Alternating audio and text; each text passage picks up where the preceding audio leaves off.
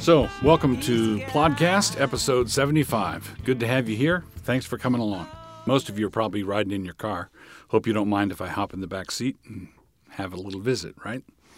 So, um, one of the things I uh, do, uh, keeping myself current, keeping myself abreast, is I subscribe to uh, a number of magazines. Um, and my routine is to I let the magazines accumulate, and when I have a stack of them that's sitting there in my study at home um, on a Saturday, it, I will just uh, sit down and take the stack and wor- work through all the uh, all the magazines at one go. That's how it usually happens. And I and I I subscribe to various um, magazines. I, I, won't list them all, but let, let me just give you um, a few of the political magazines that I subscribe to. I, I subscribe to National Review. I subscribe to Chronicles.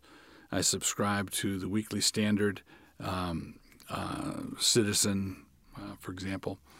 And uh, the reason I the reason I'm bringing this topic up is the Weekly Standard is one of them that I subscribe to. And as you may have seen in the news, the Weekly Standard, um, uh, founded by Fred Barnes and uh, Bill uh, uh, is uh, shuttering its uh, is, being shuttered. I think by the end of the year.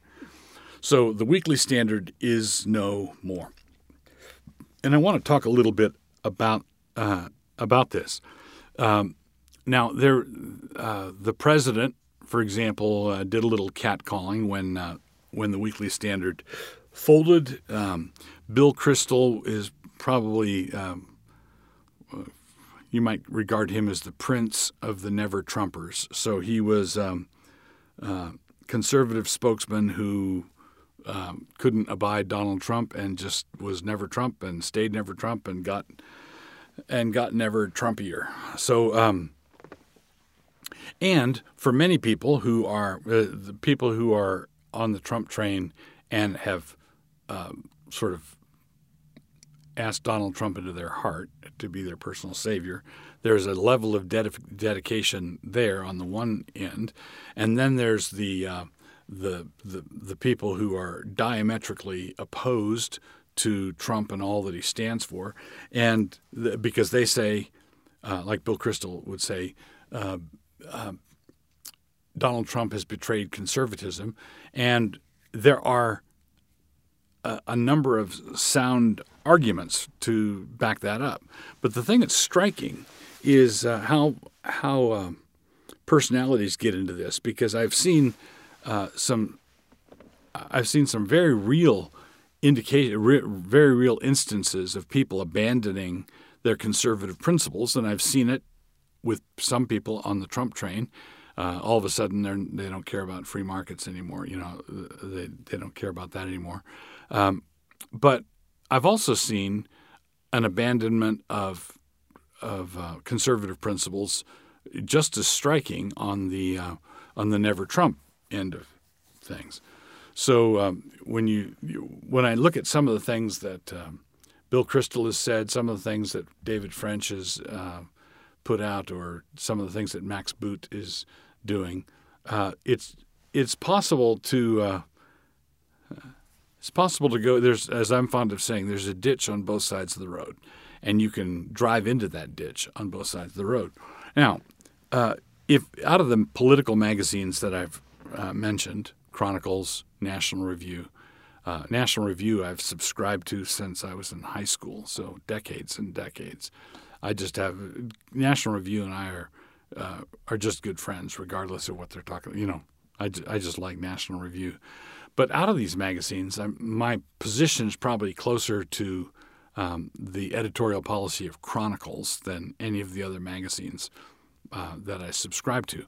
But I would read the I'd read the Weekly Standard, which is supposed to be this neocon compromise thing, and there were a lot of things about it that I thought were admirable and fun, and I I would um, read the Weekly Standard and enjoy it, and I would read National Review, and I would enjoy it, and I would read Chronicles and and enjoy it, and so on. Now the the thing that I um, don't really get is how political differences like this can be turned into the battle between um, light and darkness, between the good principalities and powers and the evil principalities and powers. Uh, now, of course, on some political issues, let's say um, same-sex marriage or uh, the abortion carnage, those things, those sorts of things, really are uh, issues of the battle between light and dark. But trade policy, you know, um, immigration policy. I, so I've got certain strong views, developed views, views that I've thought through on uh, immigration policy and what I think that what I think our trade policy ought to be, and and so on. But I can easily envision someone disagreeing with me on matters like that, and and have that other person not be an orc, not have uh, not be one of the minions of Sauron, right? So, uh, and and then, so I get these magazines and I, re- I read them and I say, okay, my center of gravity is probably closest to Chronicles here, uh, not the National Review. I differ with this and that and the other, but I really appreciate these things about National Review, and I really appreciate these things about uh, the Weekly Standard. And then I look at my Twitter feed and find uh, people uh, pouring vitriol on one another over, over issues that they ought not to be, you know, they ought not to be, they shouldn't be doing that. So with the uh, Weekly Standard, uh, the my understanding is that the investors or the backers or the financial supporters uh, pulled the plug on uh, on it, and it was because of the um, unrelenting never Trump line. I don't think you, I don't think the problem was that they had never Trump um, people there or that that was the position they held, but that it had gotten so personal. So um, it's a shame. Uh, looks like I've got I'm going to have one less magazine in my stack to be uh, working through. And although I am a paleocon. I'm not a neocon like Weekly Standard. I'm a paleocon. I'm an old guy. You know, I tell people in my politics I'm slightly to the left of King Arthur. Um, so it'd be it'd be hard to find a magazine that would be exactly up up my uh, alley. But there it is. Um, let's um, let's call good and evil those things that really are issues of good and evil, and let's not get uh, all spun tight over uh, things that are just a matter of sound policy or, or prudence.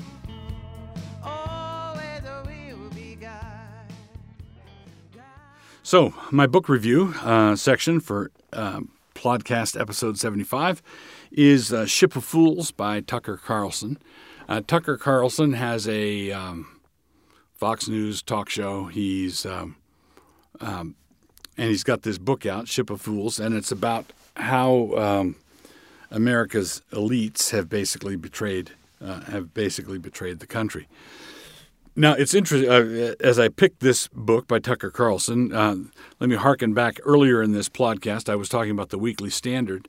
Um, one of the things that Bill Kristol did, I think, that helped stick a fork in the Weekly Standard, is that he he just winged off and accused uh, Tucker Carlson, who is um, uh, more conservative than Kristol is, and and and not although Tucker Carlson's not a big fan of the president, he's closer to some of the president's um, views on immigration and whatnot than Bill Kristol would be, and um, and without any evidence or backing or substan- substantiation at all, Kristol accused Tucker Carlson of supporting uh, slavery. You know that you that you're a, a fan of slavery. Uh, that's the kind of uh, personal vindictiveness, personal vitriol that I think got the plug pulled on on the Weekly Standard. It was not so much the editorial position as the uh, vigor and uh, enthusiasm and um, acid that was involved in some of the debates. Well, anyway, Tucker Carlson was um, a, a, player in this, and in this book, Ship of Fools, he he tackles a number of um, a number of different political issues and shows how basically America's ruling elites are uh, asleep at the switch. They're not doing their job. They're not they're, they're not being and they're not being held accountable as they uh, fail to do their job. And uh, and he gets into a little bit, well, not just a little bit.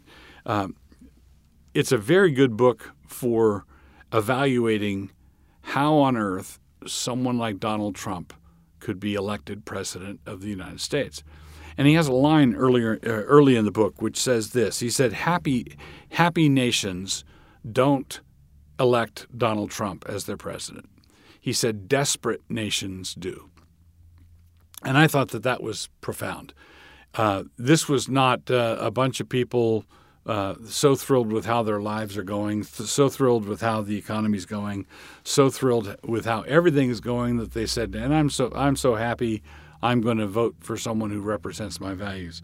Uh, no, Donald Trump was very much a uh, a reaction, a blowback, a uh, a hail mary pass on the part on the part of forgotten um, forgotten Americans. So people who have felt despised, neglected, rejected, uh, looked down on, uh, all the inhabitants of flyover country um, in you know the the that part in between New York and L.A. Um, had gotten to the point of desperation, and and Tucker put his finger on on it when he said, "Happy nations don't elect Donald Trump president. Desperate nations do."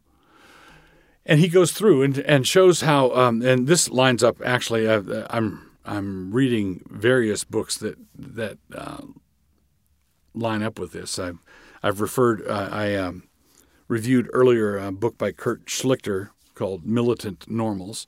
He's making the same argument. And a few years ago I read um, I read a book by uh, a guy named Codevilla called The Ruling Class which I just got out again to read through again because what it boils down to is every society is ruled by elites. Every society is, is ruled by people who know where the levers under the desk are. They know who to talk to. They know, you know, they know the phone number of the Kremlin they can call and, and avert a war. You know, you've got people who know what the game is.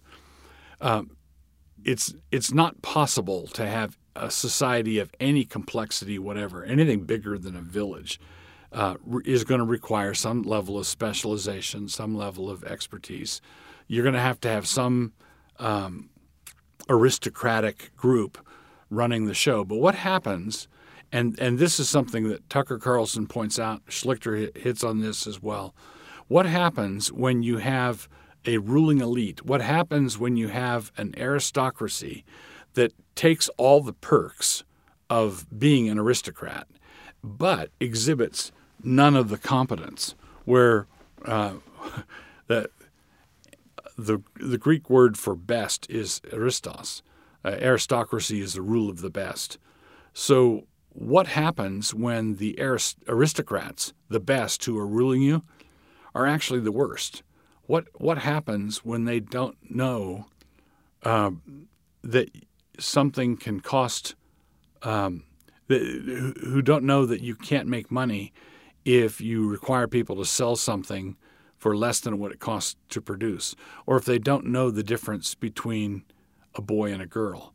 How uh, that's not the rule of the best anymore. It's not an aristocracy. It's a uh, it's a uh, it's rule rule by the incompetent. If you want uh, example after example after example in many different areas, whether it has to do with climate change or or immigration or you know whatever it has to do with. This uh, this book is a um, it's a quick read. Uh, you can get through it um, fairly simple simply. Uh, Tucker um, uh, writes engagingly. I recommend it.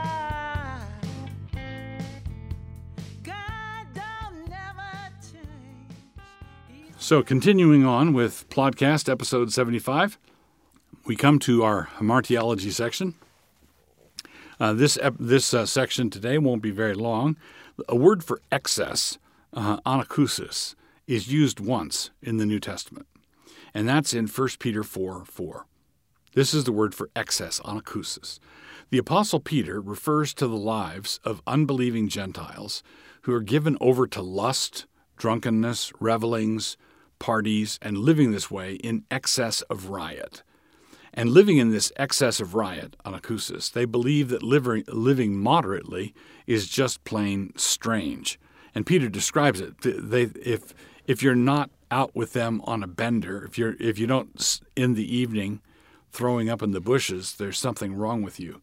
Um, so I'll, to illustrate this, I, I'll harken back to my Navy days. I remember that there was a machinist mate I, I would tell you his name because I would, I still vividly remember his name, but it's such a distinctive name that he's probably soundly converted and living a uh, living a modest and clean Christian life now. So I won't tell you his name, but he was a machinist mate on the submarine um, that I was on, and I remember he came in one morning after a real um, a bender. He'd been out on the uh, out on the town the night before, and. Uh, so I greeted him cheerfully uh, as he came into the into the crew's mess, and um, and I said, uh, "Hey," call him by his name. Did you have a good time last night? And he he was bleary eyed, uh, still a little bit pie faced, and and um, I said, "Did you have a good t- Did you have a good time?" And he said, "I must have. I don't have any money." um, so for all he knew, he had been knocked over the head and uh, and robbed. Uh, and he that was that was his measuring stick for whether or not he had a good time, whether or not whether or not there was any money in his wallet. So, um, for these people, living reasonable is the most unreasonable thing in the world. All right, living reasonably is the most unreasonable thing in the world.